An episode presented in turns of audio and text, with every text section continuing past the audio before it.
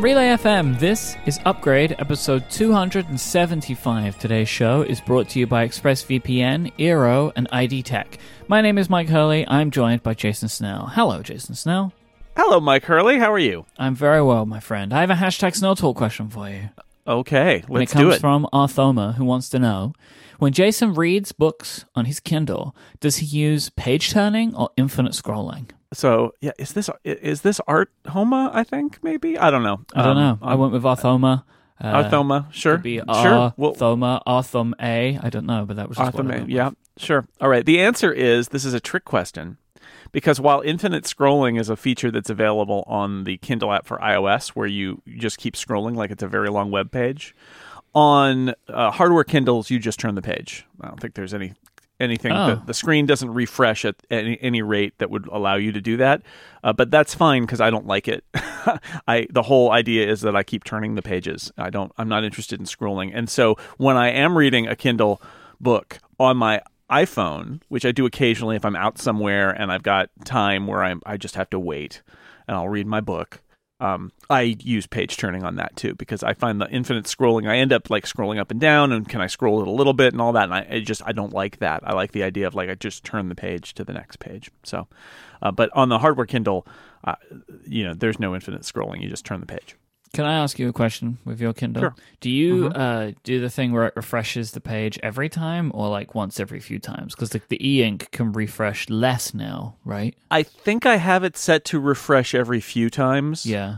um, just because it makes it uh, the page turns generally faster, but every now and then it needs to blank the screen. But I don't even notice whatever my setting is. I don't even notice. I've been reading on an e-ink reader so long now that uh, every now and then somebody will say, "Oh, you know, it does that flash or or whatever," and I I guess yeah, I don't know. I, I don't I don't notice it anymore. I'm I'm used to it now. That's what how books work.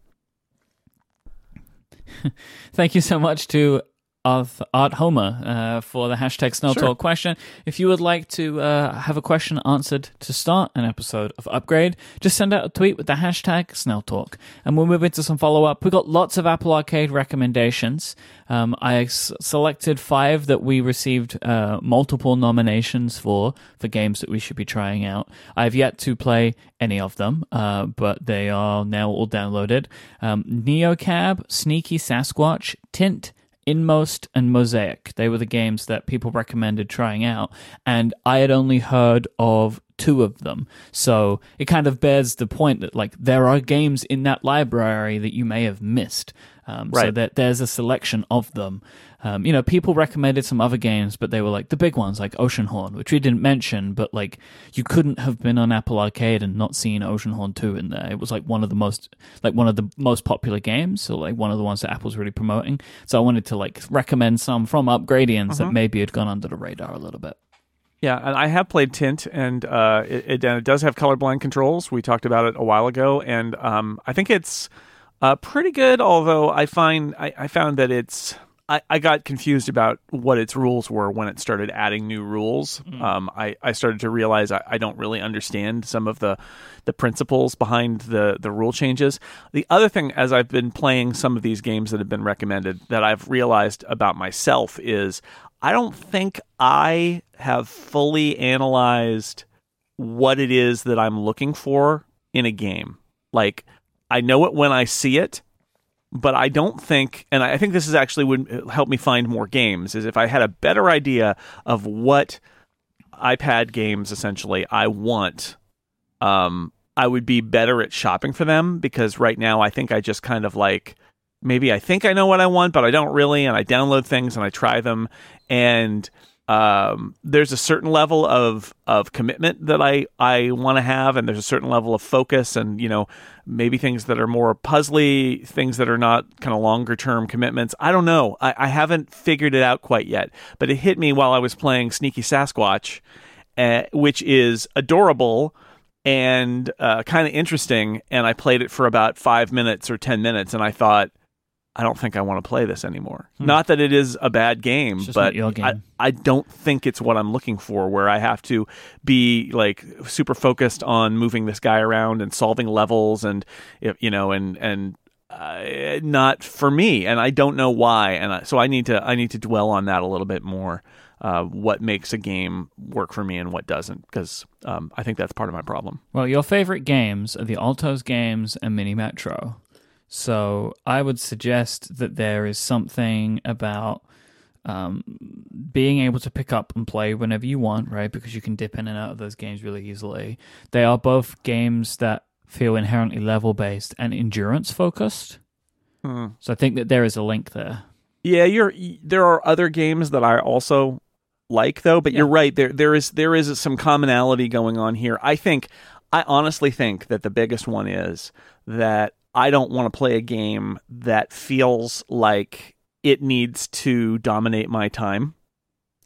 That I need I need to invest a lot of time and I need to sit down for a lengthy stretch in order to go through a level.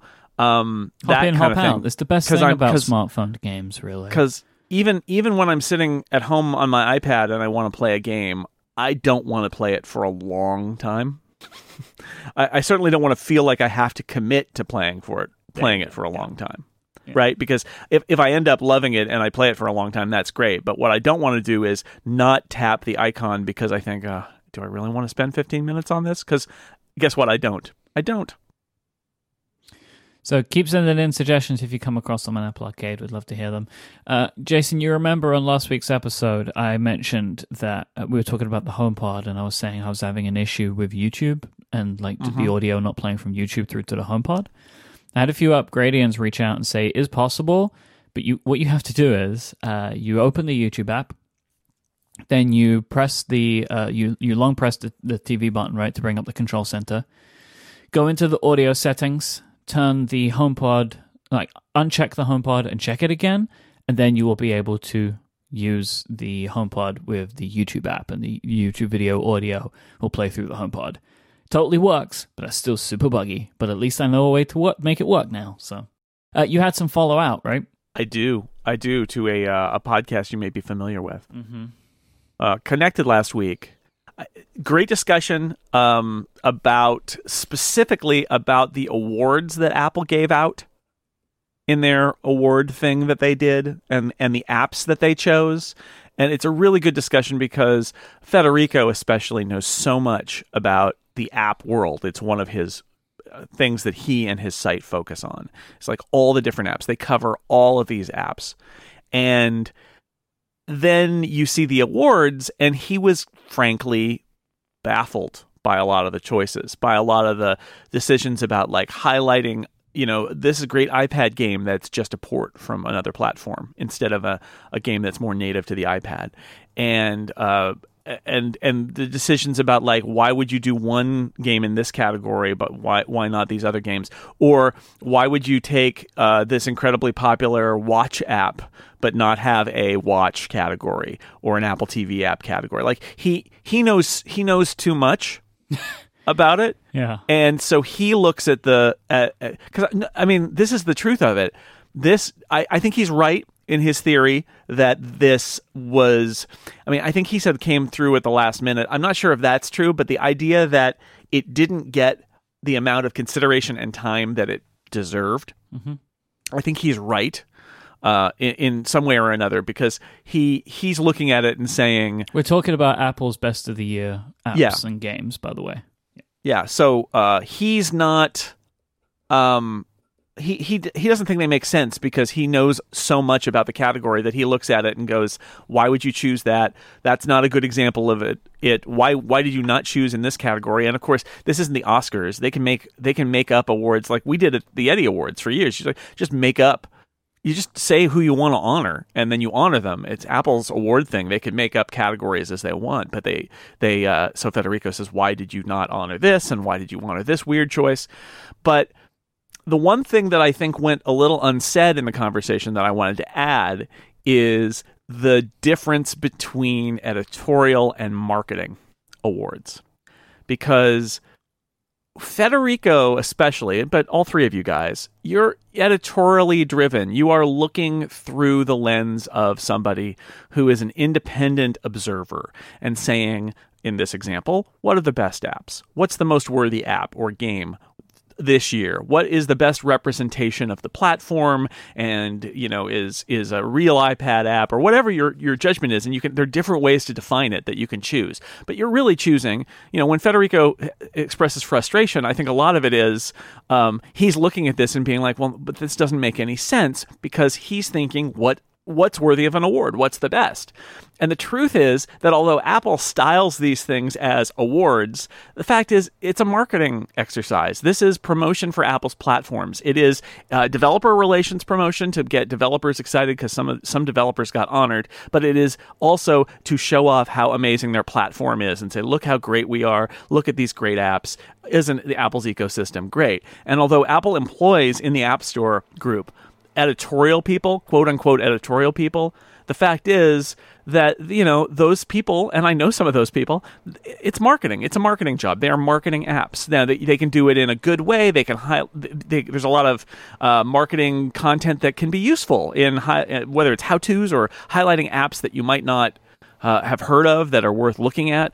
But um, you know it's marketing, and marketing decisions have to do with the face that Apple wants to put forward. Uh, so they're they're making decisions based on how they want to market themselves, not based on what the best app is. And and I think I feel like there are stark differences there, and that was the source. It made me chuckle. That was the source of Federico's frustration. But I, I think it comes from a legitimate place, which is let's not forget Apple is not picking awards because this thing is the best. They're picking awards based on a more complicated formula that involves things being good, involves developers that they have relationships with. Uh, I don't I don't know for a fact whether Apple promises awards to developers as part of their uh, deal. I would guess not, but it, it could because this is not some sort of sacrosanct process.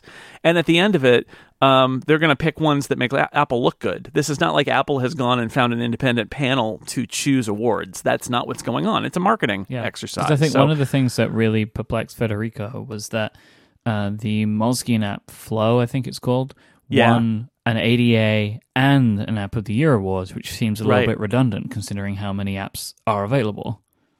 Yeah, and I I mean I've seen this from from another perspective too, which is like I've gotten a lot of app marketing over the years, and I found I've always found it to be one of the most perplexing parts of Apple's PR strategy. Um, and maybe I'm not sure if they're sending me things anymore. Maybe they don't like they, they know that I don't write about them anymore. But Apple has always been, um, for a long time anyway, been good at the kind of like, oh, here's a collection of apps for this holiday. Maybe you could write about them. And it's literally there's no news there. It's literally, hey, the Fourth of July is coming up. Here are some apps related to the Fourth of July. And you know, this is like that. This is is is like that. It, it's all about creating a conversation about stuff that's in Apple's ecosystem. It reflects well on Apple. It does benefit those developers. I'm unclear on exactly what the relationship is. Like the Moleskine stuff, like they also pushed Moleskine stuff on, at the keynote. And I I saw the Moleskine stuff later and it doesn't mean that it's not good. It's just that it's also part of a marketing push. Apple has decided that it's useful for it to be marketed. So you know it's just i, I it was a really good conversation because I thought it, it perfectly elaborated like the tension between um, Apple's goals with this thing as a marketing vehicle that is dressed in award clothing like a panel or some other kind of independent body made choices.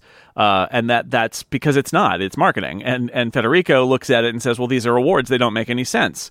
And Apple looks at it as not that I think. So it was a good conversation and uh, and I liked it. And I really liked I, I get excited when I hear somebody who's very knowledgeable kind of go off about uh, something that doesn't make sense because they know all the details and mm-hmm. then they look at this thing and they go that I don't what is happening here? And that was Federico to a T in that conversation. It was great.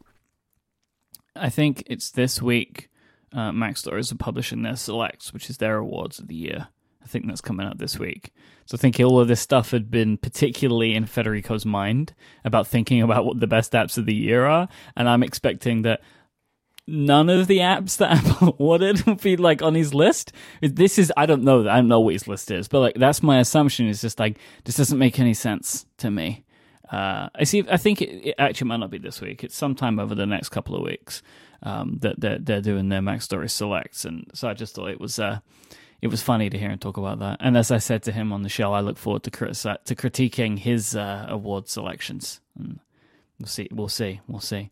Talking about awards, the best awards of the year are upcoming, the Upgradies. Uh, you can go to upgradies.vote to cast your nominations for the upgradies who you would like to win in each category. I have a piece of information. I've decided on a closing date, Jason, for nominations this year. It's going to be Okay. December 24th. That is when the, the nominations will close for the upgradies this year for the 2019 upgradies. So go to upgradies.vote and you can make your nominations.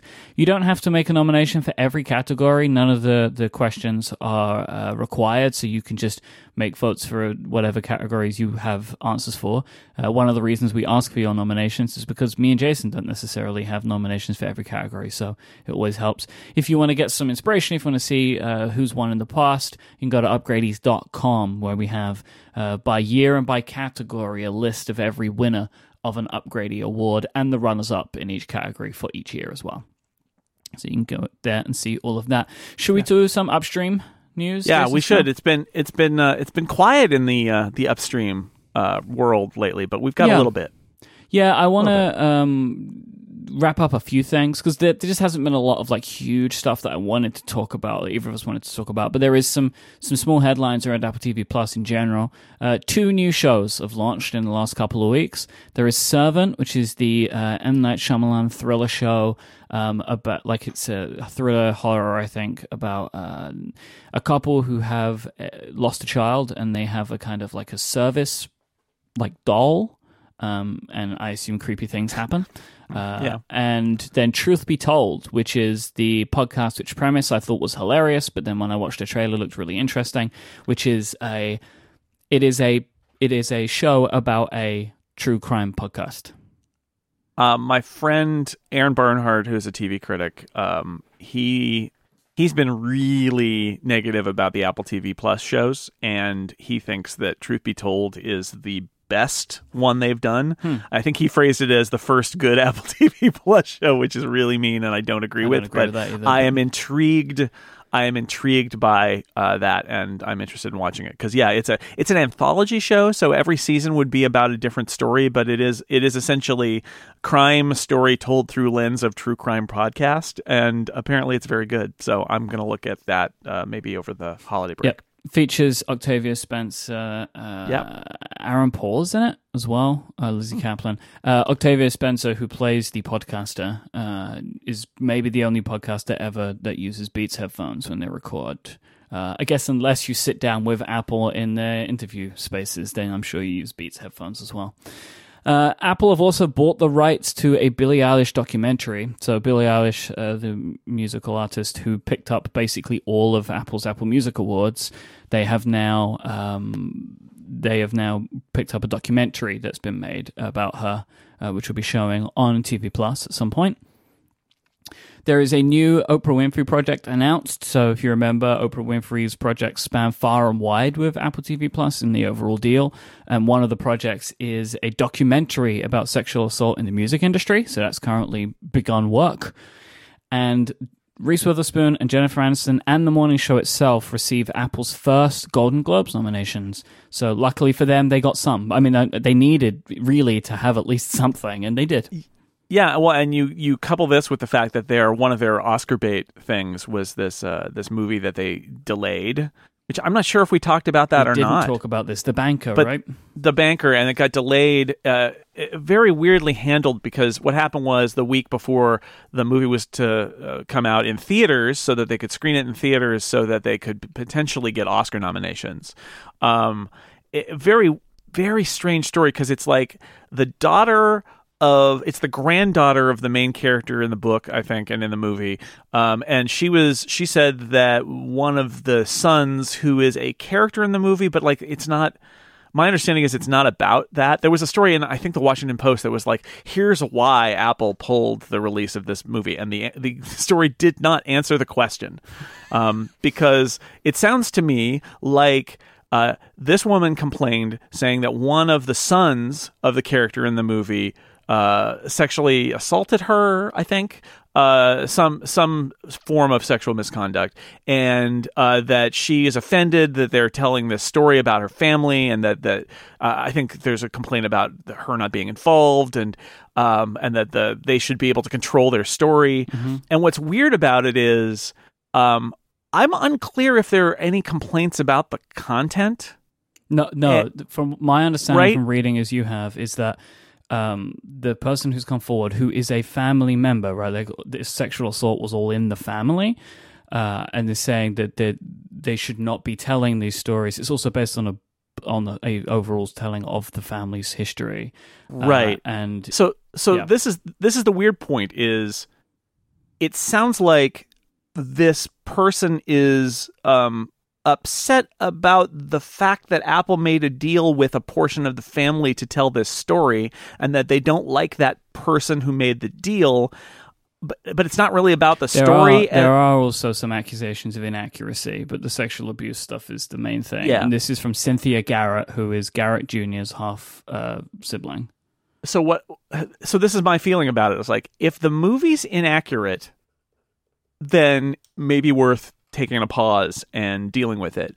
But you know the first stories about this made it sound like oh turns out that dumb old apple they bought a movie because they bought this at a film festival. They bought a movie where the main character is now accused of sexual assault. And so like this this movie is a is a disaster and they've lionized this guy and he's all it's like well no actually that's not true. It's uh it's his son and it's not what the movie's about and it's kind of over here on the side. And it so it's a, a muddy kind of uh Yep. water for this whole thing. And there are some there are some I've seen different takes in various Hollywood, uh, you know, industry uh, websites saying things like uh, there was a there was a piece. I'm not sure if it was a Hollywood Reporter or Variety, but it was a piece that said basically some people in Hollywood are like, yeah, you gotta you gotta do you gotta pull it. They should have done better due diligence. And then there are other people who are like, look, stuff like this comes up all the time. It doesn't directly impact the content of the movie. You just got to soldier on. Otherwise, you'll never release anything.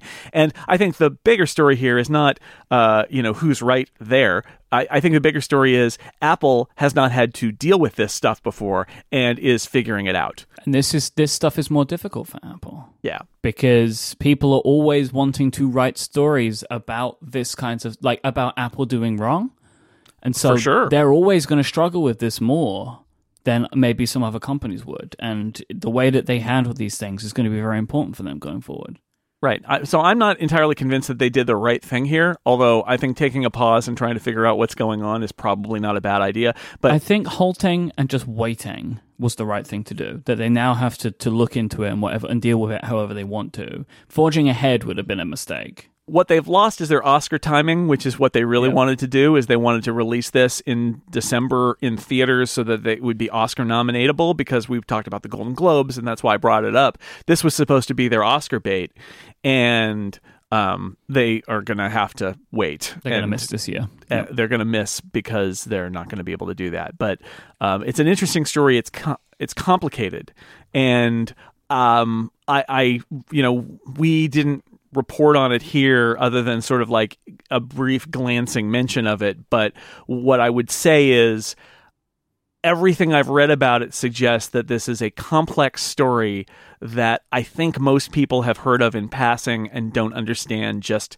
that it's not a very simple, oh, look at Apple, they really screwed this one up. It's like, hmm, you know, first off, they didn't make the movie, they bought it. And second off, the accusations are very specific and not necessarily what you think they are.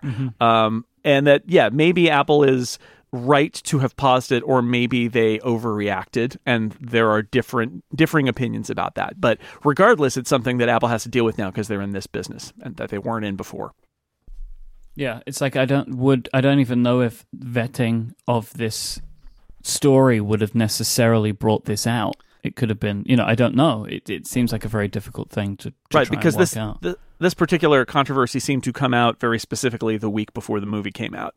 So what were they now and and I don't know if I've seen anything like were they tr- desperately trying to reach the producers and reach Apple and warn them and say you're making a mistake here or mm-hmm. did they just lie back until they could sort of maximize the impact of their announcement I don't know. I don't know. But uh, the bigger, and again, we're not here to actually render those judgments now, but we are here to say, here's an example of Apple having to navigate something they didn't used to have to navigate because Yep. they're in this business now.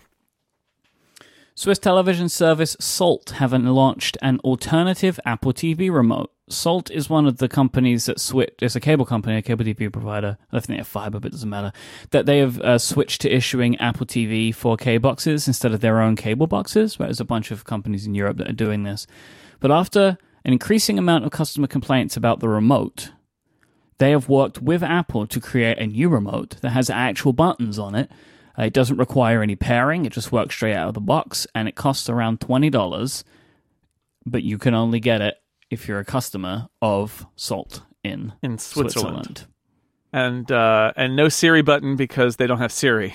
There's no Siri uh, for Apple TV in Switzerland. So imagine the being told by your partner that they're happy to standardize on Apple TV for their cable box, but you got to do something about your remote control. Mhm. Imagine that. Well, you know, this is this is the thing I find funny. If that had come up before the deal, the deal probably never would have been done. Right. But now it's too late. Salt got into bed with Apple, and then it came back to bite them, so now they had to Yeah. make a new remote. Yeah, it's uh it's kind of fascinating. I don't know. I got a uh I got an Apple or not an Apple TV 4K. I got a uh Fire Amazon Fire TV stick 4K version this weekend hmm because it was $25. And I have a 4K TV that doesn't have an Apple TV attached to it. Um my old 4K TV, which is now a the video game TV. Um non HDR. It's got some weird things. Anyway, it's good for video games. It's fine. Um and that's in my daughter's uh, bedroom. And so when she's home for break and all of that, like when she was home at Thanksgiving, she was like, "Can I watch Disney Plus on here? Can I watch Apple TV on here?" And I said, "No, I don't have. I only have like you could launch the Xbox and download an app there." And it's like that wasn't going to happen. Um, and so twenty five bucks, put this on there. Uh, and uh, one what I was struck by is yeah, it's got a regular remote with buttons Mhm. and stuff. Yep. And uh, I've gotten used to the Apple TV remote, but I think the challenge is that it is so different. And even if it was good, like it's so different that there's a learning curve there that's gonna that's gonna bug people. But we have so many people have been clicking buttons on remotes for so long now that I, I think the we have to chalk the Apple TV remote up to being another one of these. It it doesn't come up as much as it should, but it's like in this mid 2010s era Apple design where they decided that they were going to push design forward and drag customers with them, hmm. and the customers resisted. So yeah, I still get frustrated by it. I, I know exactly how to use my Apple TV remote, and I still get frustrated by it. Uh, missed, you know, accidental swipes, getting the orientation upside down, um, and then also apps behaving differently. Like if I if I do the hold down on the, you know, move the thumb to the side and then click to go forward, or or to uh, on the left side to back up. Um, some apps honor that in ways uh, others don't. Um, different apps, when you touch the touch surface, will bring up information, but you some of them auto dismiss it, some of them don't auto dismiss it, and you have to press a button or tap the trackpad space again to make them go away. And until you learn what that app does, you're doing things wrong. and like, oh, do I press? Can I press the menu button to get out of here? Nope, that just closed the app. Oh, okay, that's not what I needed to do. Do I tap? Do I tap again? How do I get the Amazon X-ray stuff off the screen? Like, it's just it's not it's not great is what i'm saying. Because breaking news the apple tv remote not good. No. The CBS Viacom merger is closed. yay. Yay. Not a lot to say here because this was uh, long in the in the planning but cbs and viacom are now back to being one company again which they were and then they were split apart but now they've been put back together. And so that means your uh, mtv comedy central paramount pictures kind of wing of viacom and cbs and showtime and the publisher simon and schuster they're all pushed back together now in one place. So they'll have the CBS All Access stuff. We'll presumably pick up a bunch of Viacom content, and we'll see what their uh, their strategy is going forward. They got a lot. 2020 is going to be a big year. They've got a lot of uh, shows. They got, th- I think they're going to have three, two or three Star Trek shows next year on CBS All Access. There's a lot going on there. So.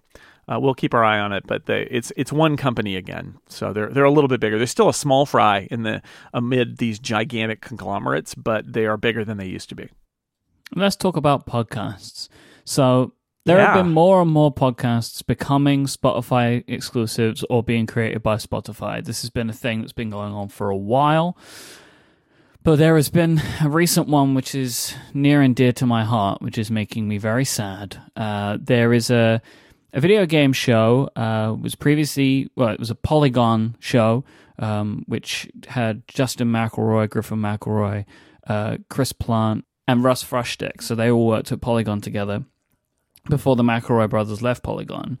Uh, but before that, this was like a show that they did every week. It was called it's called The Besties, and it was just four best friends talking about video games. It's great, loved it.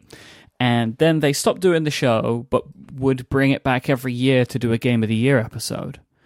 Then a couple of days ago, uh, I was very excited to see the show pop up again in, as a notification at Overcast. Three episodes were published with new artwork. I was like, yes, the Besties is back.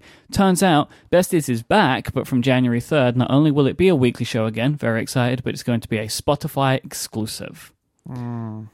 So I'm really upset about this because I'm now not going to listen to the show because it's not, and this isn't out of a like, uh, how dare you, I would never type thing, but I don't listen to my podcasts in Spotify, so I'm never going to remember to Yeah. watch it, uh, to listen to Yeah, this is you and I talked about this because I brought this up in the context of the Athletic, which is a subscription sports uh, site, and they do a bunch of podcasts, and they have since we talked. By the way, they have brought some of them out of the uh, behind the paywall. Although it's a weird thing where it's not all of them, including not the one I listen to, and it's uh, some weird thing where they're doing like I think every other episode is running outside the paywall. But the point is, I pay for it and I don't listen to them, even though I want to, because they're not in my podcast app. And I'm not going to keep switching apps to listen to different things in different places.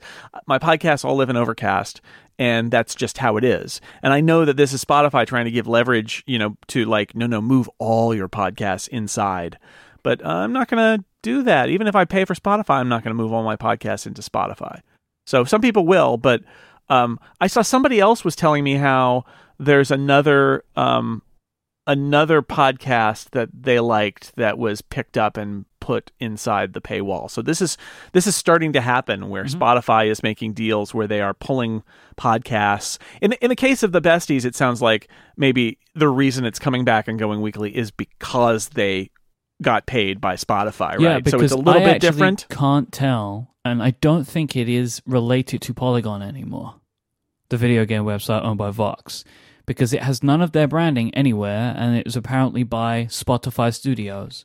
So I, I, I expect what's happened here is well, considering only fifty percent of these people are employed by Polygon anymore, that Spotify has offered them a bunch of money and they're doing the show. I mean, we've spoken about this in the past. I don't know that's the case, but I can't find anything that would suggest that this was a Vox Media product anymore. Their branding is not on it in any way. Right, right. Um, so the, a deal was made here. So it's, it's I think it's an important thing to to mention that this isn't quite the same as a popular podcast being taken behind the paywall because it's sort of a dead podcast that is being revived Yep. behind a paywall. but it's it's like the middle ground, isn't it? Really? Yeah, but I, I have heard of popular podcasts being pulled behind the paywall. And, you know, we talked about it here a while ago. It's just an interesting thing to ponder is like the business decision of doing that because what you're going to do is you're going to lose a huge number of your audience. Even if Spotify is huge, which it is, like some percentage of your audience is not going to follow you behind a paywall. It's just not going to happen. Mm-hmm. Well, this is this is it, right? You've you've got to hope that the deal that you've done is worth more than any advertising that you may not be able to get now because your audience could potentially be smaller because you've got to convince people to switch their podcast app, which exactly. And and if if that's a trade that you're willing to make um then you can make it but it, it's a danger. And you're also closing yourself off from discovery because i mean you you can get spotify discovery but the broader world of podcast discovery you're you're losing out. So it's a um and and if how what percentage of your money is from things like live shows? Because live shows are gonna not have as much of an audience either mm-hmm. because you've lost part of your audience. So it's it's this whole complicated calculation. I think it's a little bit easier to make it if you're the mcelroys and you look at besties and you and you, you say to yourself well you know we just can't do this. It's not worth it. The economics don't work. And then spotify says we'll write you a check and you say oh now the economics work right? Mm-hmm. That's easier. It's more complicated in other situations. But it's also yeah it's just it- it's it's unfortunate you and I agree on this point. And it's unfortunate not because we think Spotify is evil. Or that the podcasters are doing bad. Get your payday, Right. right? Like if Yeah. it's coming to you, take it. For sure. It's unfortunate because it's siloing, Mm-hmm. and from a user experience standpoint, siloing stinks. And you're you're going. This is the equivalent of saying, "Hey, everybody, I know you liked my website, but um, my website's no longer going to be available. You need to download an app to read what I write." That's what this essentially is. It's I'm taking you out of the open world and putting you in my silo. And it's the only way cuz like as a as a newspaper subscriber or the athletic, I can read that on the web, I can read that in their app. But for podcasting, you're saying I'm going to take you out of podcasts and put you in my uh, my little app, and that's the only way you're going to be able to get it. And it it, it kind of stinks. It would stink less if Spotify said, "Oh, if you uh, use Overcast, you just put in your Spotify username and password and subscribe to it in Overcast." But they're not going to do that because they want you to. They want to force you to use their app. Spotify are not looking to make money out of podcast advertising. They are looking to be able to produce content so you will pay for a Spotify subscription. That's the difference. Yep. So, you know, uh, maybe every now and then, if there's a game I particularly am interested in hearing their thoughts on, I will think to myself, oh, I should go and check out, see if they spoke about it on Besties. But, you know, I, I just, I, I don't think this, it's just a shame, you know, but it, it is what it is. All right, let's take a break and thank our first sponsor, that is ExpressVPN. We all know how a VPN can protect your privacy and security online, but it can also take your TV watching to the next level by unlocking content and shows that are available in other countries. So, for example, you might be able to use ExpressVPN to go onto Netflix and you could watch Doctor Who and Star Trek in the from the UK Netflix if you're somewhere else in the world. You just fire up the app, change your location to the UK, refresh your Netflix, and that is it. ExpressVPN hides your IP address so you can control where you want sites to think you're located, and you can choose from almost 100 different countries. So think about all of the Netflix libraries you could go through. If you love anime, you could use ExpressVPN to access Japanese Netflix. But it's not just Netflix. ExpressVPN can work with any streaming service like Hulu, BBC iPlayer, YouTube, whatever you want. There are hundreds of VPNs out there. ExpressVPN is ridiculously fast though. So when you're watching shows, there's not going to be any buffering or lag and you can stream in HD. And ExpressVPN is compatible with all your devices, phones and media consoles, smart TVs and more. So you can watch what you want wherever you want. So I am a big fan, both me and my wife Dina are a big fan of the Japanese TV show Terrace House. And it's a Netflix show. In Japan, they put new episodes of Terrace House up weekly, but outside of Japan, they they put them up in like big batches every few months. And there's the new batch is coming out on December 24th. And but I thought to myself, oh, I could just use this. And now, if we want to, we can watch Terrace House on a weekly basis with English subtitles by using Japanese Netflix by using ExpressVPN. That is really awesome. So, if you go to expressvpn.com slash upgrade right now, you can get three extra months free with a one-year package. Support this show, watch what you want, and protect yourself now at expressvpn.com slash upgrade. Our thanks to ExpressVPN for their support of this show and Relay FM. So there was a rumor from Ming Chi Kuo reporting that Apple will launch an iPhone without a lightning connector in 2021, saying it will be a quote completely wireless experience, suggesting that they will skip USB-C on the iPhone completely. Now, this feels like something which has been inevitable. I think we've always assumed that like it just seems like the most Apple slash Jony Ive thing ever to just take a phone and remove all of the holes on it. Uh, that right? That just feels like something Sure. we've been expecting for a while. That eventually they would just remove everything. I think the headphone jack was probably when it really seemed like, and then the inclusion of Qi charging. But this seems aggressive. 2021? That feels aggressive to me. Maybe I'm just not ready because I haven't I- embraced the Qi lifestyle. There are a lot of issues here. I think that's one of the fascinating things about this story. If it's true, we have to sort of take it on its face and evaluate it for what it is. Ming Chi Kuo's track record's pretty good. Not Um, perfect, but but good. So my first question is why? Right? Like I, I know seems obvious, but like let's ask that question. Why do you do this? Do you do this because ports or as you said, holes eliminate all the holes. Holes are inherently evil and must be removed as many places as possible. Donuts are not no longer being sold in the Apple cafeteria. Holes must go. Okay.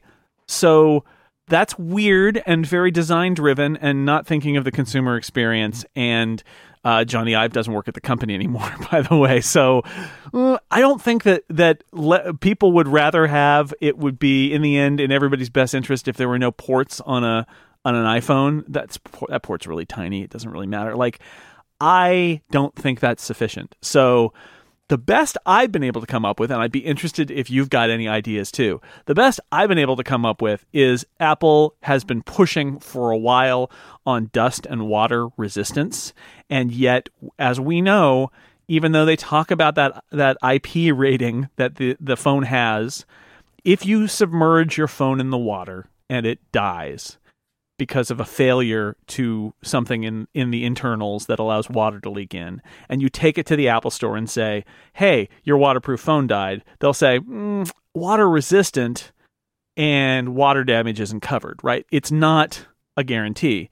Maybe the drive toward taking a port off is because as iPhone designers have been pushed to get more resilient, more rugged, more more uh, water resistance in them the phone that what they said is look if you want this to happen that port has to go because the port is the biggest uh, ingress location on the device so that at least seems like a plausible reason why they do this rather than just sort of like the politics of we believe there should not be ports, right? Um, I don't know if that's enough. I don't know if that's sufficient for this, but that's the best I think I've come up with so far. Is uh, what if this is a truly waterproof phone that they can stand behind and say we don't, um, you know, you you can drop this in the toilet or the ocean or whatever, and it's fine, and we stand by that. Is complete waterproofing that important that you would remove the, the ability to charge the phone with a cable? I mean, a lot of people. I think there's a question about like how many people have to uh, replace their phones now versus when they drop them in a puddle or a toilet or whatever versus five years ago, and how dramatically less is that number than it used to be. Um, I don't know. I'm just I'm trying to come up with a reason that is practical for why they would do this. Do you, think? Do you it- have any other ideas? practical- No, I don't have a practical reason. I, I Yeah. think the reason that they would do it, if they would do it, would be look how beautiful it is. That's the pure aesthetic argument. That's Mhm. the Jony Ive argument. Or there is a possibility that by removing other things that don't quote unquote need to be there, it gives them more space inside of the phone to do other stuff, right? Which is the right. which is the reason they got rid of their headphone jack. It was just so that they could do whatever it well it is the potential reason they got rid of their headphone jack is so they could use that space in other places. Um, and that this would allow them again to do that. Plus, because it isn't it isn't even a thing about proprietary anymore because Qi is not proprietary, right? And that's Right. all that would be left would just be Qi charging. Well, not necessarily. Okay, so not necessarily. So let's talk about charging. Yeah, Um, I want to talk about data too, but let's talk about charging. So charging, everybody's like, oh well, if they do this, there's the Qi chargers. Okay, a few things. First off, battery cases and external batteries Mhm. are and and people using phones in places where a Qi charging service doesn't make sense. How do you handle that? well, my thing I always go to planes. I always think about planes, right? Sure. How do you charge your phone on a plane if there's no cable anymore?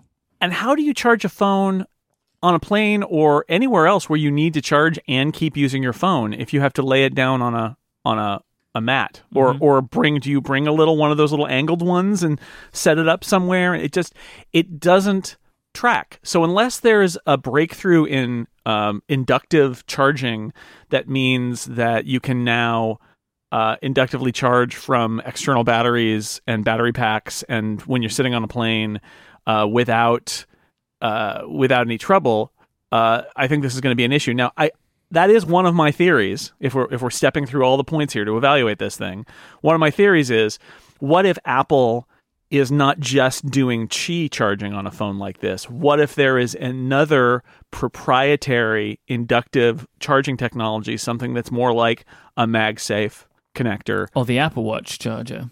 or the Apple Watch charger where they can be a little bit less um, it's more efficient and therefore makes more sense because you can plug an Apple Watch charger into a battery pack and then just snap it on and it'll charge the Apple Watch. Mm-hmm. Um, I, I, don't think it solves all of these issues, but something that's more MagSafe like, where it's essentially just like a little thing that attaches and it's like a cable because it is a cable. It's just a it's just an inductive charge kind of thing, or it's a direct connect, but it's not a port. Um, like you can you can toss that around a little bit and say okay well maybe but it, it is a, a roadblock for something like this because if all it does is qi charging like the technology is just it's not very good. Plus what if you're the thing that happens to me all the time i have qi chargers at home and every now and then i look at my phone and I'm like uh-oh my phone's down at 10% and i'm about to leave the house. And plugging it in to a cable it's going to charge way faster than the qi charging so i will charge it that way in order to get it back up in terms of battery before I go. I haven't even mentioned that when I get in the car, I could also charge it there because I have USB in the car. But what if I can't do that? I also have CarPlay in the car, and my CarPlay is USB only. So would they go to the the the point of invalidating all CarPlay models before like a year or two ago with new iPhones by doing this? Because that would be another thing. There's most CarPlay uh, still requires a wire like, what would you put in the box? What goes in the box to charge your phone? I mean, maybe one one thing that, that could go if if there is a magnetic thing that is not a Qi charger, or maybe it is, but maybe, let's say it's not. Let's mm-hmm. say it's a MagSafe connector of some kind or something like that. That would be what would be in the box, right? Is there'd be like a MagSafe to USB C, something like that, and you just bring the dongle with you everywhere. Again, not that it couldn't be done, but you start to think about like what would be required to get to that point, and it just it starts to get ugly like really fast. I feel like this is going to be because this would I remember these questions for the removal of the headphone jack, right? And it was mm-hmm. there was mm-hmm. never a good reason, which is something that they they did.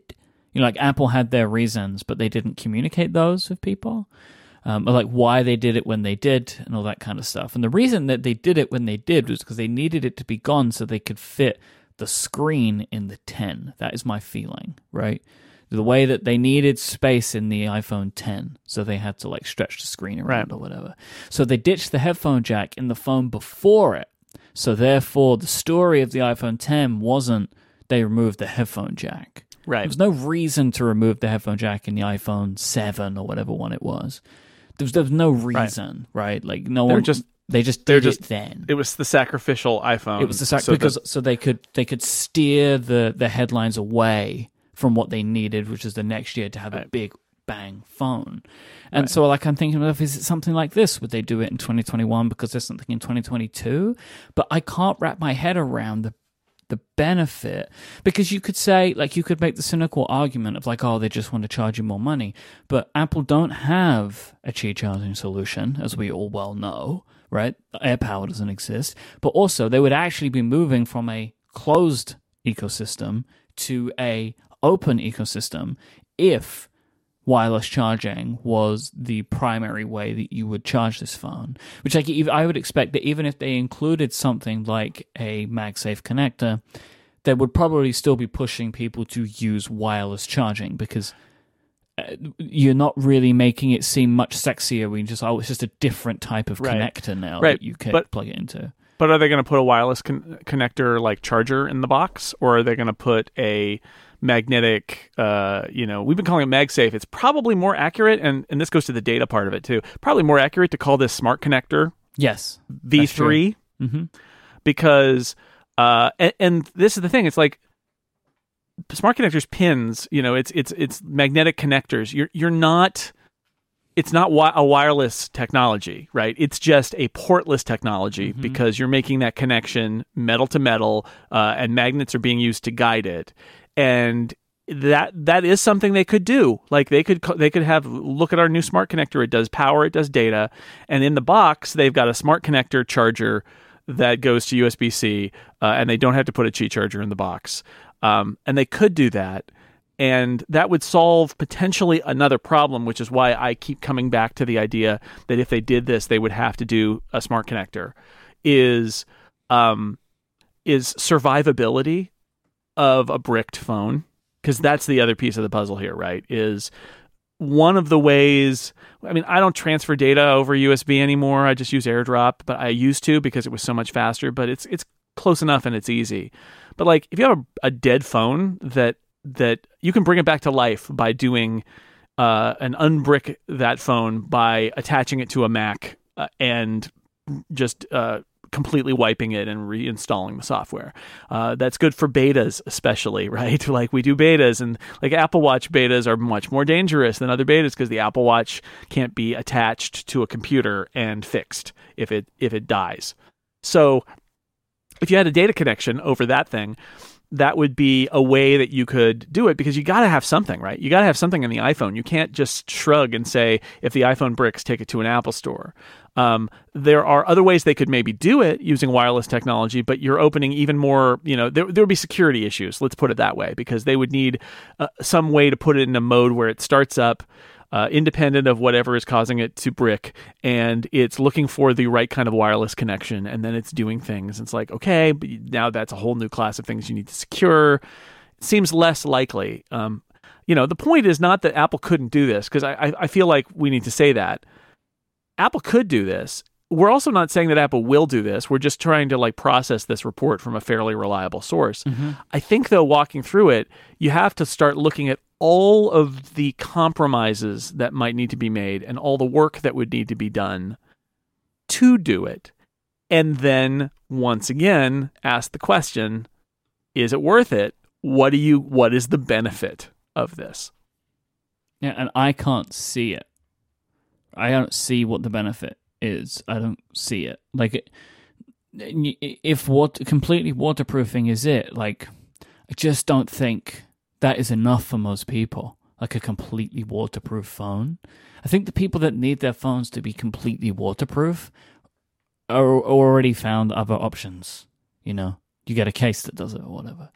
Um, I, I, just yeah. I don't I don't see it. I just well, how much do we really need that? I don't. Is is much. it? I mean, they they might have the numbers about it, but there you're right. There is a question, which is is the pursuit of waterproofing as pointless as the pursuit of design perfection by not having any holes, mm-hmm. right? Like, it does this really serve somebody, or is it just a goal that you set for yourself? I think I think more waterproofing is better. I one of my big criticisms of Apple, and they brought this on themselves, is they boast about that dust and water ingress protection, but they won't stand by it because if again if your phone gets wet because it got dunked, um, it's your fault and you have to you have to pay for it. Like Apple won't stand by it. And so I can see Apple saying, look, we need to get to the point where if somebody drops their phone, we can stand by it. It needs to be that rugged because phone phone ruggedness is top priority for Apple. And I can see that argument like having it what would be better than a phone that you could drop and it wouldn't hurt be hurt and that you could drop in the water and it wouldn't be hurt. I think those are admirable. But yeah, if all of us have to pay this price where we're using even more kind of dongles and adapters for things um, just to do it, is that a is that a price worth paying? That that said, most of what we use an iPhone for is wireless, right? We're we're talking about more edge cases. Um, although plugging into a battery or plugging into CarPlay is not quite an edge case. That's that's that's like the headphone jack, or actually worse than the headphone jack, because a lot of us have batteries on planes or are charging at from a USB port, whether it's safe or not.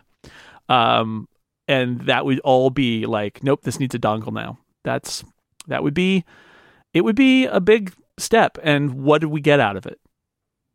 I just I don't think that wireless charging has been around for long enough or is prevalent enough to switch to this like they like they did when they went to Bluetooth for headphones.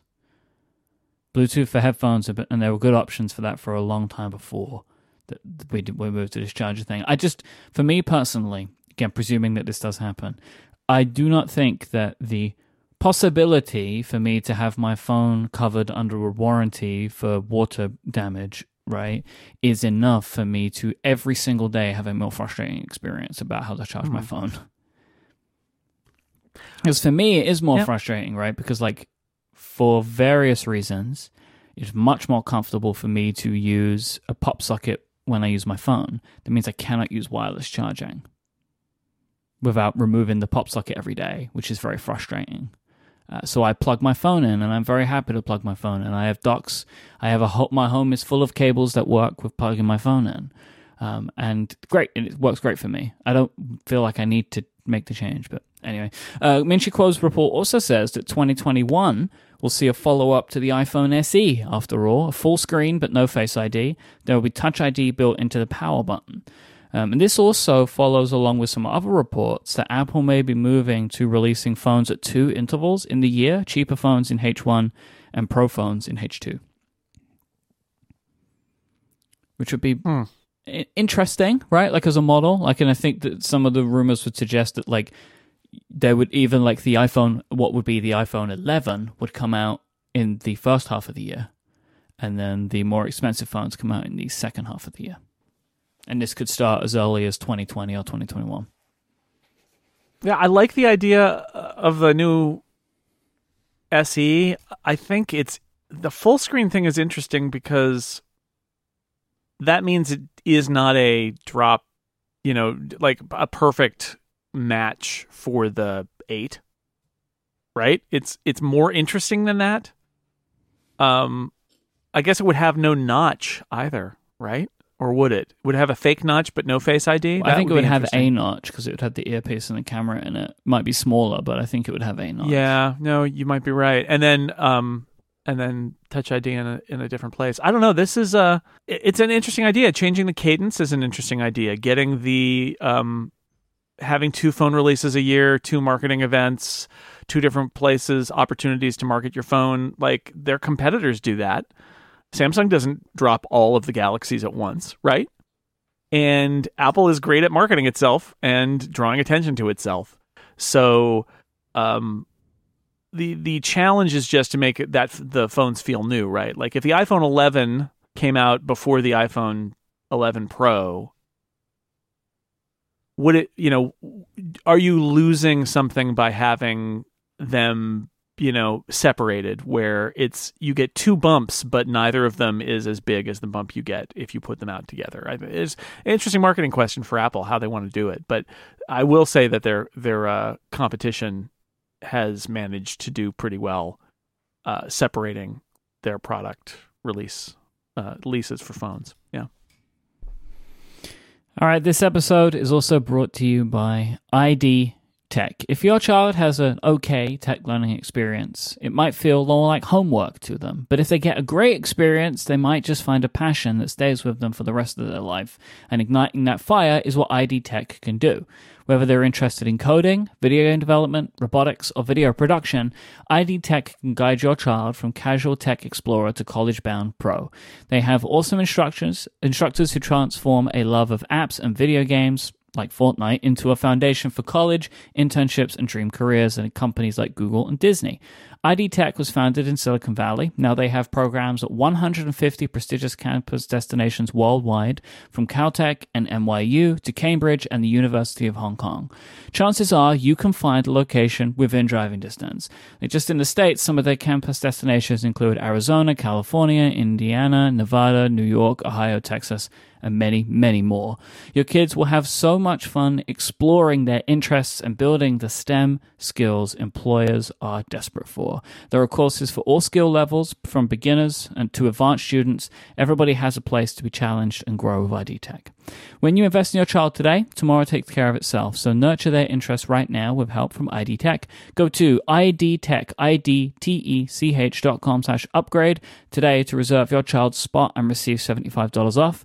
It's a great gift for the holidays. Now could be the time to do it. Go to idtech.com slash upgrade for $75 off. Once again, that is idtech.com slash upgrade. Our thanks to ID Tech for their support of this show and Relay FM. So Apple have announced via an email the orders for the Mac Pro and Pro Display XDR will be available on December 10th. I struggle with XDR. I keep wanting to say 10DR, which is hilarious, but Apple did this to me. Uh, the Pro Display XDR will be available starting on December 10th. So I would probably expect we'll see reviews this week because the product can be purchased this week. So if, Yeah, we'll we'll see what the reviews are, right? Because if the iMac Pro is any indication, and this is a higher end product even than the iMac Pro, Mhm. that Apple will not be doing its usual review program because what Apple what Apple learned, and this this actually ties into the article I wrote on Macworld last week. What Apple wants to do is make it clear that a product that is for high end pros is not mismarketed and misunderstood by people who don't who don't live in that world. Like and with the iMac Pro, that was definitely the message was we don't want regular reviewers to look at this because this is not a regular computer. We only want people who really get the needs of the high end pros to even touch this thing.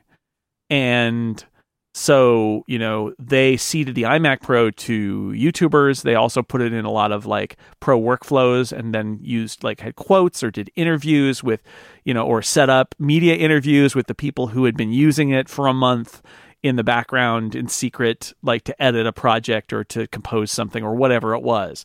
And they they did a very different game plan on how to market that. I would imagine that's going to happen again. So will there be reviews this week? Yeah but I, I would not be surprised if it's a lot of like a video editor's blog where he reviews his time with it.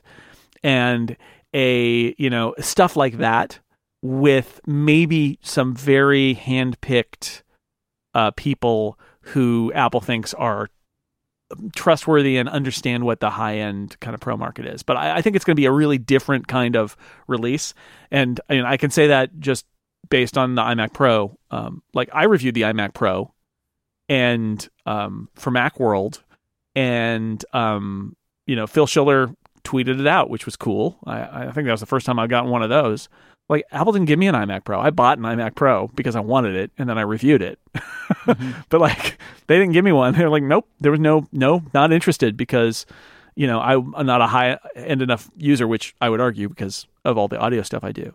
Uh, but it's going to be like that. So it's going to be an interesting week. But but I think it's here. I think whoever is updating that is at Mac Pro Day yet. Um, website. I think it's time. Right. It's it's. I guess we know now that tomorrow is Mac Pro Day.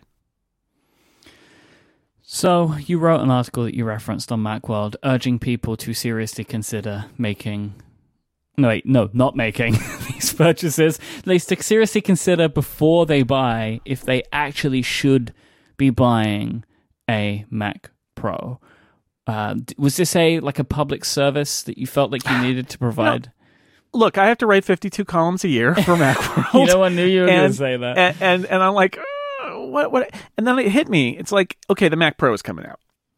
Let's have the conversation that is essentially the conversation that i just described apple having in its pr planning mm-hmm. which is they really don't want to target this at regular people because it's not it's not for them. Like and and it and it doesn't do them a service because people will point and laugh at the $100,000 configuration. People will point and laugh at the $1,000 monitor stand on the $6,000, yeah. $5,000 monitor, right? Like it can't be judged in that way because no. it just looks bad. It's not for them. It's it, it's a, a incredibly niche high-end product, which makes it pointless to give to you. In, if that's the mess, if the message they want to get out is to like, it's a very specific message that they want to get out, giving it to you maybe isn't the right choice. I mean, I, right? I well, me personally, I feel like I'm more qualified than a lot of reviewers to do it because I do the audio stuff and some video stuff. And so sure. I actually do max out my eight cores of my iMac Pro, but it still would be overkill. But at least I, I have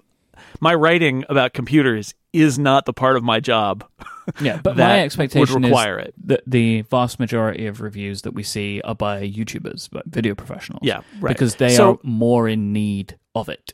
So my point with the article I, I ended up writing was I hear a lot of Mac Pro um desire, let's say, from mm-hmm. people who don't need it, but they want it. And I didn't I don't want to say and, and I hope it didn't come across this way because I my goal here is not to say even if you want it, you shouldn't buy it. Because what it says in the article is look, if you want it, get it. But my point is don't fool yourself and say you need this for your work because you don't. You don't. Like, if you need, th- there was a time when the Apple's high end tower was for a huge chunk of the Mac market. That the the consumer stuff was really low powered. Like an iMac was for it was like a toy, like, and everybody else used a Power Mac, and then then that became the Mac Pro. But those days are over. Like the iMac is incredibly powerful. The the uh, Mac Mini can be configured to be quite powerful. There are pl- there is an iMac Pro. There are so many other options there that will get you something for a better price with better features that will get you what you want. So and, and so I, I, end up with this idea of like there's people who want it because it's like it used to be. It's almost like nostalgia. Like back in the day, I bought a tower and an external monitor, and I don't want to buy a, an iMac because it's got its own monitor. I want an external monitor. It's like what monitor are you going to buy for it? The iMac display is so good. Like I I don't I wouldn't want to give up my iMac monitor. And Apple is not making a, an external monitor that's like the iMac 5K monitor. They're not. Mm-hmm. So like then I'm getting a third party monitor. It's like you know the iMac is a better deal.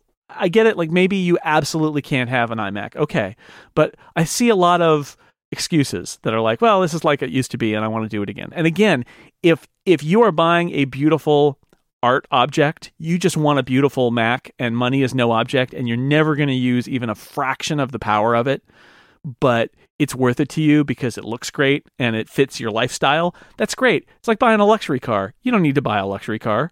Be clear that you don't need it. You just want it, and that's the difference. And I was happy because I was sort of thinking of John Siracusa while I was writing some of this. Sort of thinking. Come on. Um, I mean, I was I was thinking of other people too, not just John Siracusa. Uh, but you know, he said on ATP last week, he said, "I don't need it. I don't need it. I want it." And it's like, mm-hmm. yes, that is the right answer, right? Like, just be clear. And so I thought it was I thought it was interesting uh, and worth writing about this whole thing that even Apple is steering this away from most people because it's not for most people, and that um, that people should give it a give it a think because you don't want this. Like, I, of course, there are always exceptions, and when you say you shouldn't buy it, somebody says, "Well, actually, I need it because I, I had a guy who said I need it because I need to have." I, I need to attach like 30 USB C devices at once, and I need card slots to do that because their hubs don't exist. I'm like, okay, yes, you need to spend six thousand dollars and then buy a whole bunch of cards that give you USB C ports. Um, that is an edge case, but yes, I give you. I I, I made the the hand signs. I give you the special dispensation. Go you, forth and buy a Mac Pro. You have been granted. yes, go forth, buy a Mac Pro with my blessings. But you know, mo- mostly it's silly. Like this is overkill. It's just overkill. And if you want overkill, great, go buy it. It's your money. But um, you know, let's just be clear. This product is not meant. It's not meant for almost anybody. And that's not a failing of it. It's designed that way. It is the Halo car, as John Siracusa keeps calling it. Like it is, it is an important symbol this is my larger point in the article. The Mac Pro is very important because it's a symbol of Apple's commitment to pros, of Apple's commitment to the Mac.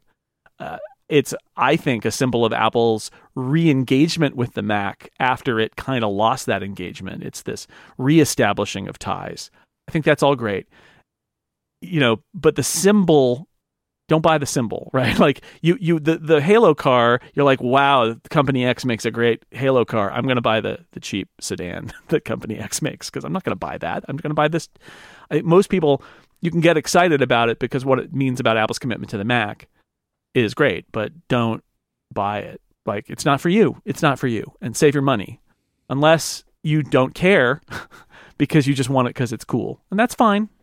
It's fine. I'm not gonna. I'm not. I'm not trying to judge somebody who wants a cool car because it's cool. There's nothing wrong with that. I have seen a little bit of a streak among people of like, well, no, no, I need it.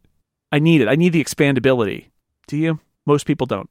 Maybe you do. Maybe you're the guy with the 30 USB C ports, but most people don't need expandability. You can expand outside of the case of the computer. It's not a problem. Like you can do it. Like it's fine. And that goes to the nostalgia part of it, which is yeah. I do absolutely sense that there is a group of people who are like, I don't want external. I want everything in, in, internal. And John yeah. Siracusa is a little bit like this too, where it's like, no, no, external is bad and internal is the only way to go. Nobody really like expandability exists on the outside now in, on modern computers. That's just what it is. Again, there are going to be very specific reasons where uh, putting in a card or something like that is a better choice. absolutely there are always going to be exceptions to the rule. But I get a little tired of people who their argument seems to be, well, we didn't do it in the old days, so the old ways are best. it's like, yeah, the world changed, the world moved on. Do you think that there is uh, an element of that in in amo- amongst a lot of people who have it like they're just used, they're like conditioned in their mind that they need or want to have the most powerful machine, so they would always get the Mac Pro, even though now these days the most powerful machine that Apple makes is more power than most people will need because the iMac Pro exists. Yeah. The the root of the the root of the whole thing is it used to be that you bought the the high end Mac because you needed that power because the lower end Macs didn't have it. And we left that era a long time ago. Like it's not new. The Mac Pro back when it was a cheese grater the first time was constantly being pushed upward and upward and upward in terms of specs and price to a narrower and narrower band of, of high end users. That was this is not new. This has been going on this whole um, century, basically. Um, it, it, it, that push upward, and with it has come the capability of laptops and iMacs to handle the load for even pros, like iMac Pro but honestly, even the regular iMac well, is MacBook powerful Pro enough now. for most people, and the MacBook Pro for The sure. one. So, yeah. So I, I, I- I just I think it's fascinating. I don't think I'm going to change anybody's minds, but I did I did want to kind of snap out of it kind of moment of like, you know what, you don't need it. If you want it, that's fine, but you you really don't need it. And somebody mm-hmm. who's seriously considering like, should I get the Mac Pro because I can use that power? It's like no. Like almost certainly no. The people who are going to buy it know why they're going to buy it, and for everybody else, it's like save your money unless you really just want it because it's cool. Because it is. It's got a stainless steel frame and aluminum uh, skin, and it is awesome looking. And you can put wheels on it and roll it around. You can ride it around. Put a small animal on it and push it around the house. You can do that, but uh, this is a Mac for what would you Mhm. say? 0.01 percent of the market, if that. To quote Kanye West, and I apologize for the single gendering in this quote, no one man should have all that power. It's too much. All right. It's too much. That's right. So Stephen Hackett um, will get one of these. He will. I guarantee it. Oh, I but am hopeful, hopefully, hopefully not until about 2025. Mm, I don't think he'll be able to You can add it to his old Mac con- collection. I don't think he'll be able to wait that long. 2030. Um, I think this is the perfect thing to talk about today before Mac Pro hysteria sits in tomorrow. I'm pleased that we were able to get the show out before the Mac Pro is like completely unveiled to the world. We got to get in first and be like, please, everyone, just think about it. I mean, Don't and get so- also, we're talking about the Mac Pro here, but even amongst Mac Pro buyers, don't buy the display. yeah, well, that's that is also true, right? I understand it, but that is so much for most people. I think even if you talk to Apple about it, I think if you talk to Apple people behind the scenes, they would probably tell you, yeah, like the display is even less applicable than the Mac Pro. Because the Mac Pro itself, if you do have very specific needs that can be served by it, you can configure it and build it to be the machine that you want it to be to It's meet true. your needs. The Pro Display XDR, Like nobody should buy that display. And, and the, It- the shame it- of it is it is people are going to buy it because it looks like it. yeah, that that's the problem. It is, but it is built to do what it is supposed to do, which is to compete with these incredibly expensive displays. It is a forty thousand dollar monitor for six thousand dollars, but you know what? You don't need a forty thousand dollar monitor. no, I know it's not fun. Like again, if it, if it brings you joy and you have the money, great. go but for it. I, I, I yeah, but the, it's just it's a whole lot that's not. I, I don't know what the last thing I wrote in the Mac World piece is. It's it it's a symbol, but it's also a status symbol. And if you want to buy a status symbol, if it makes Mm-hmm. Do you it. happy to have a, an Yeah. Mm-hmm. expensive computer, do it. I'm not saying don't do it, but I am saying um, I think it's healthier to just admit that you're doing it because it's cool and that you don't need it. And that just let go of the fantasy that you actually need it because you don't. Nobody does. I can extend this to myself. I don't need an iMac Pro. Like really on a daily basis. I, I could be fine with a regular iMac. I wanted the iMac Pro. That was what I wanted. That was the decision that I made to spend more money than I needed to to get the computer that I desired rather than the computer that I needed. I wanted it. But I don't want it like £15,000 want it, which is what I would probably be in to get myself a Mac Pro and a, and a display. You know? Don't want it that much. So just think about it. and if anybody buys one in Europe, I want to know where it says it was made. So I I will say to the upgradians out there, if you're not in America and you buy one of these, take a picture of where it says it's assembled, because I am convinced that they're not assembled in America, and I just want to know if that's the answer. so if any upgradian out there does this and can show me, I will very happily, uh, very happily do that. I'm very happy to receive that. I'm sure I can come up with some kind of bounty, but I, I Mike- just need to know that information. Mike needs to know. So then, see there, now you need it for your work. Oh, so I have to buy one now because I need it for follow no. up. The no, somebody else expensive buy it because they need to. time. Mm-hmm. They need to help Mike. This it's the most expensive way to get yourself mentioned on upgrade ever. Yeah, yeah, yep. I guess so. All right, today's show is also brought to you by Eero.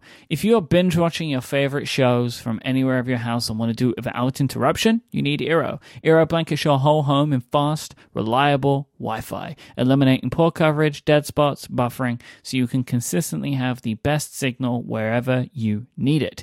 Eero is the Wi-Fi that your home deserves. There is an all-new Eero starting at just $99. It sets up in minutes. You plug it straight into your modem or router box and you're ready to go. You can manage it from a super simple app which lets you do cool stuff like pause the Wi-Fi while you're all eating dinner, getting alerts if your device any device tries to join your network, so you know. Eero can fix all of your Wi-Fi problems. Jason, did it fix yours? Of course it did. I I spread them out throughout my house, and now I've gone from having weird dead spots and places where they drop. I can sit in the backyard. Um, I can have a camera in the uh, front of the house, and I can have my uh, irrigation controller on the side of the house that's far away from all networking, and they're all on the Wi-Fi now, and I don't even think about it anymore. You can get your Wi-Fi fixed as soon as tomorrow by going to eero.com slash ahoy and using the code ahoy at checkout to get free overnight shipping with your order. That's E E-E-R-O dot com slash ahoy. Code ahoy to get your Eero delivered for free overnight shipping. You must use this URL, so I'll give it to you one last time. Eero.com slash ahoy. Code ahoy, A-H-O-Y. Our thanks to Eero for their support of this show and all of Relay FM. So now we will do some hashtag ask upgrade questions. And the first one today comes from Kevin. The two of you have mentioned that you have stereo HomePod setups. What is their positioning? Are they arranged near each other or are they on the other sides of the room? Well, for me, it is on opposites. My so my living room slash dining room slash kitchen is a single long room. So I have the speakers sort of in the middle of it on opposite sides of the the narrow width. So there's one on top of the piano and there's one on an end table. So there's um there's separation, but they're they're across from each other, which does mean that if you're on one side of the room, the stereo effect is backward. You're behind the music. Hmm. Um, and if you're on the other side, then then you know left is right and right is right. Left is right and right is left. The other one left is left and right is right. So you know whatever. But I like Got it. It's good. It fills minute. the room. Uh, but it's fine. Um, so mine, uh, I have it set up to be like peak positioning for television watching. Uh, so we have our t- like so we have our TV in front of us, then we have our sofa, and I have the HomePod set on either side of the sofa. We have quite a large sofa, and I have them set on either side. So when we're watching television shows, we get the stereo, and we totally do. Like I was watching the show. I was watching a show last night. I was watching The Crown, and uh, one of the characters called out, and it only came out on the left home pod. And I turned around and looked at it. I was like, "Oh!" so it works. It's great, and we love it for that. Hollyzard asks, "How do you uh, quote unquote correctly open and pull out each AirPod from its AirPod Pro case?" So you want to open the lid, but then do you pull out from the ear tip side, so the little silicone part, or from the plastic bulge opposite of the ear tip?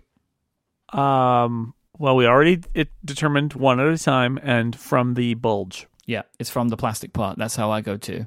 I don't pull out from the the silicone part. That seems way more difficult. Don't do that. Don't do that. Yeah. Don't do that. I feel like you should touch that part as little as possible anyway. I feel like. I don't know if it's like a crazy germs thing, but just don't touch it.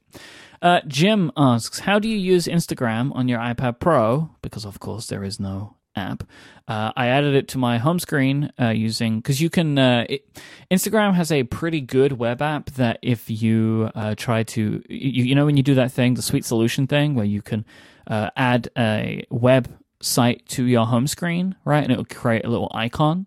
Uh, you can do that, and with some advancements made in iOS 12, it makes those look like apps. So if you save an, a, a web page to your home screen, when you open it, it doesn't have any of the Safari controls anymore, so it kind of looks like an app.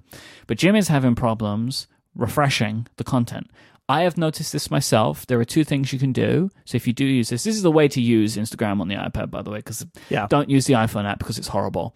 Uh, Command R, if you're using a keyboard, will refresh the page. Um, other than that, just try tapping the Instagram logo, to, like as if it's like a website. Um, other than that, force quitting it should kick it back into uh, into use again. But I have had this happen to me, and I don't understand why that is. But if you're using a keyboard, Command R will do it for you. Okay. Marlin asks, I feel like I'm the only person that I know that dislikes dark mode. It's difficult for my eyes to adjust and they feel more strained than just using True Tone. What is the hype? So, my question will be more Do you use dark mode, Jason? Do you like it? If not, why not? I use it on iOS, and I think I have it set to turn on in in dark conditions. Okay. and that's mostly because I think when things are um when things are dark and it's nighttime, it is nicer to Mhm. have the the black background and the and the white. Um, I I suspect one of Marlin's reactions here is because you know it's not black on white, right? Like dark mode is mostly kind of gray on dark gray on light gray Mhm.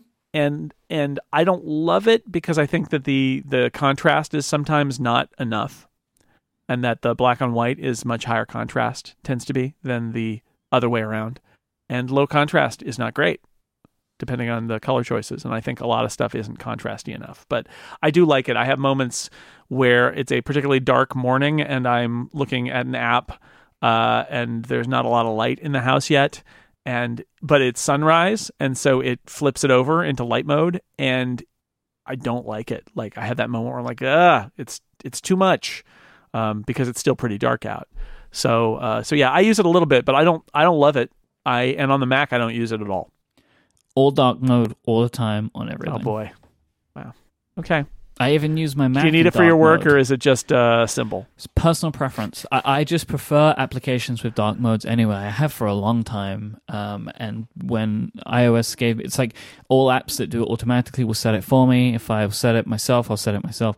I just prefer dark UI. I don't. I couldn't tell you why it is. It's not an OLED thing because I do it on my iPad too. Um, I do it on my iMac as well. I just prefer dark UI to uh, bright UI. Um, I've been and I've been this way for a long time. Like from when applications first started doing dark modes, like Twitter applications like Tweetbot and stuff.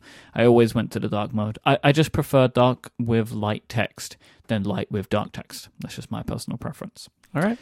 And finally today, Andy asks Jason, "Do you have a favorite cookie recipe?" I do. I will put a link in the show notes to the ginger molasses cookies that I've made the last few years, which are basically out of uh, blue bottle coffee. And uh, they are great. They have a huge amount of ginger in them. They are definitely better after they've sat for a day. I'd say for the the the flavors to kind of fully permeate permeate and for them to cool off entirely. Um, they are uh, I can't eat them anymore Oh. because they use uh, they use flour and I don't get to have wheat anymore in my life. Uh, I am currently planning on I bought all the ingredients actually workshopping some new ginger cookies because I love ginger and I love ginger cookies. But for those of you who can still eat uh, glutinous things, check out the ginger molasses cookies. They are uh, great. They're very serious, very serious. One of the reasons I included this because we've spoken about this cookie before. We have a joint love for this cookie because I love the blue bottle cookie. They do not make it anymore. Oh, interesting. So I think out of respect to you, uh, when you went gluten free, uh, they stopped serving your favorite cookie in Blue Bottle. Yeah, I've never actually had it in Blue Bottle. I just make it myself. But yes, But now they So- don't. They replaced it with something else, which I don't. I think it's a chocolate cookie, which is not as good. It's just not as you- good. You will need a lot of ginger. It it is a spectacular amount of grated fresh ginger that goes into these things, but it's so good, so good. I miss them. If you'd like to, I hope you can work out something uh, for for for. I'll, I'll find a version. replacement. I've got some. I've got some things that I'm going to try. So The we'll ginger's the key thing, right? Just like Yep. just put a bunch of ginger in something and have that instead. Whatever sure. it is, Just, eat the ginger, frankly. just stuff it into some gluten free bread. Uh-huh. Oh, that sounds terrible.